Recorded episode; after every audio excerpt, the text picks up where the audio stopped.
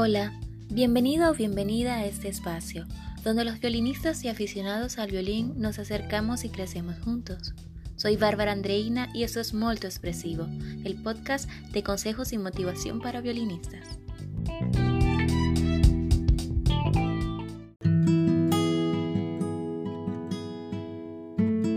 Gracias por la espera, mis queridos músicos y violinistas. Hoy hablaremos del capítulo 11 del libro El violín interior, la influencia de la respiración en la ejecución instrumental. El ciclo respiratorio, lo mismo que los latidos del corazón, es una manifestación inconsciente de la vida. No existe ser vivo que no respire, hasta tal punto que solemos asimilar el soplo al concepto de vida. Pero precisamente por tratarse de una actividad vital e ineludible, nuestra respiración actúa sin que nos demos cuenta de ello. Cuando tenemos una respiración defectuosa, queda disimulada de tal modo que solamente la percibimos en momentos de perturbación excepcionales y fugitivos, donde interviene la emoción, el miedo o el esfuerzo exagerado. Sin embargo, aunque esté automatizada, la respiración no deja de condicionar nuestro comportamiento y nuestra manera de tocar, para bien o para mal. En este sentido, quisiera hablar de la importancia que tiene la respiración para los instrumentistas de viento y mostrar el lugar que podría ocupar en la enseñanza de los instrumentos de cuerdas, especialmente en el violín. Los instrumentistas de cuerdas suelen utilizar únicamente una pequeña parte de su capacidad respiratoria emitiendo duras penas diminutas e irregulares exhalaciones al tocar, y no aprecian las incidencias considerables de la respiración en su ejecución. En cambio, los cantantes y los instrumentistas de viento saben muy bien que sin una respiración correctamente colocada, sin su famosa columna de aire, no lograrán una emisión sonora conveniente. También saben que si no juegan cómodamente con su respiración no pueden ni frasear ni hacer música.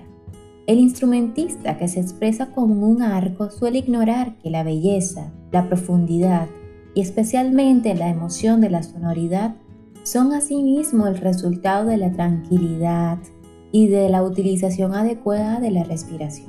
Un violinista cuyo ritmo respiratorio no sea limpio, distendido, no podrá conseguir comodidad ni soltura en su acción, y menos aún una expresión sincera. Muchos violinistas incluso contienen la respiración y aprietan la mandíbula a la hora de tocar, imitando toda su capacidad corporal expresiva y vibracional, y además sumando lesiones y contracturas musculares. La respiración es pues antes que nada una necesidad artística, lo mismo que la relajación y la descontracción, que nos permite expresar el alma de una emoción o sentimiento en su estado más puro. Si la respiración es interior, profunda y sosegada, será el resorte de una energía vital e interminable. Por el contrario, si el movimiento bloquea la relación entre la parte baja y la parte alta del cuerpo, nos impide una comunicación real con la riqueza creativa de nuestro inconsciente. Ahora bien, ¿Cuántos violinistas son víctimas de una respiración pequeña y corta, alojada únicamente en lo más alto de los pulmones, causa principal del miedo escénico, también conocido como track fatídico? Se ahogan tocando y en el peor de los casos se asfixian, cuando menos obtienen una ejecución que se puede tildar de carente de aire. Un artista que no respira transmite sus malestar de asfixia al público. Sin embargo, y paradójicamente, la respiración permanece ignorada en la enseñanza tradicional del violín, como si fuera exclusiva de los que soplan, es decir, de los instrumentistas de viento. O díganme, ¿a cuántos maestros violinistas han escuchado mencionar la columna de aire y la importancia de la respiración al momento de interpretar el violín? Realmente sí los hay, pero son muy pocos los maestros que señalan esta actividad como prioridad a la hora de ejecutar el instrumento.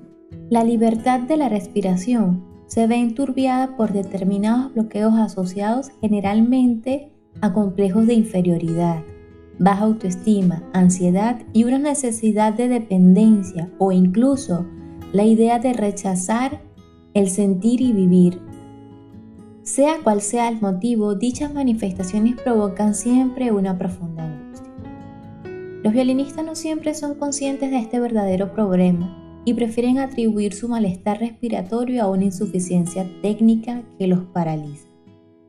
Al momento de brindar estas indicaciones o ejercicio de respiración, tenemos que tener en cuenta lo que se puede soportar y lo que no, porque se corre el peligro de bloquear definitivamente y de provocar tensiones insoportables que impidan aún más cualquier acción referente a la distensión, relajación y respiración profunda controlada.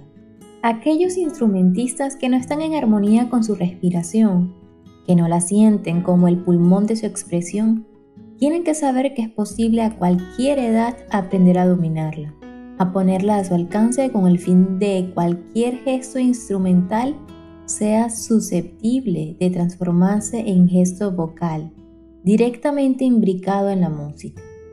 Los que han practicado yoga incluso de manera superficial las técnicas de expresión corporal o incluso, tratándose de mujeres, el parto sin dolor, saben cuál importante es la respiración y que cualquiera puede recurrir según sus necesidades. El centro álgido de la respiración se encuentra pues en pleno vientre y de ningún modo en el pecho. Es el exceso de inspiración lo que bloquea el aire en los pulmones, perturba los gestos y predispone al tracto que se traduce en una hiperventilación que alimenta el miedo a equivocarse, el nerviosismo y la falta de alma en la interpretación. Cuando la confianza vence los temores y crispaciones es cuando empieza a ser posible jugar con la respiración, siguiendo los matices imperativos de la música, adaptando nuestra respiración a la amplitud de gesto. Nuestra respiración debe tomar como modelo la del cantante, que respeta el fraseo, lo cual significa una muestra de su comprensión del texto musical.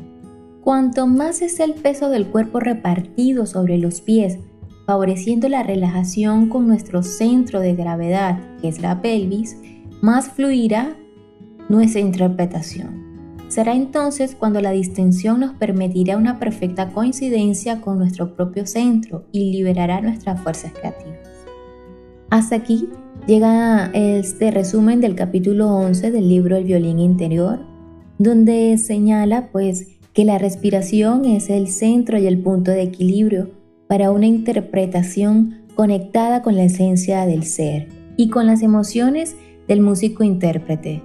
Como violinistas debemos integrar en nuestros ejercicios técnicos esta parte de la respiración, ejercicios en series, Em, podemos acompañarlo también con un sistema de meditación que nos permita hacer esa conexión y tener una respiración más controlada para poder hacer esta conexión que señala este capítulo. Gracias por llegar hasta acá y nos vemos en la próxima.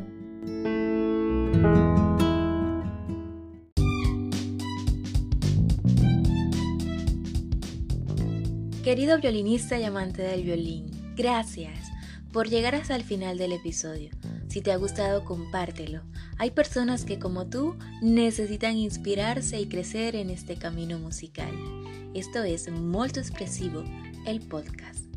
Hasta la próxima.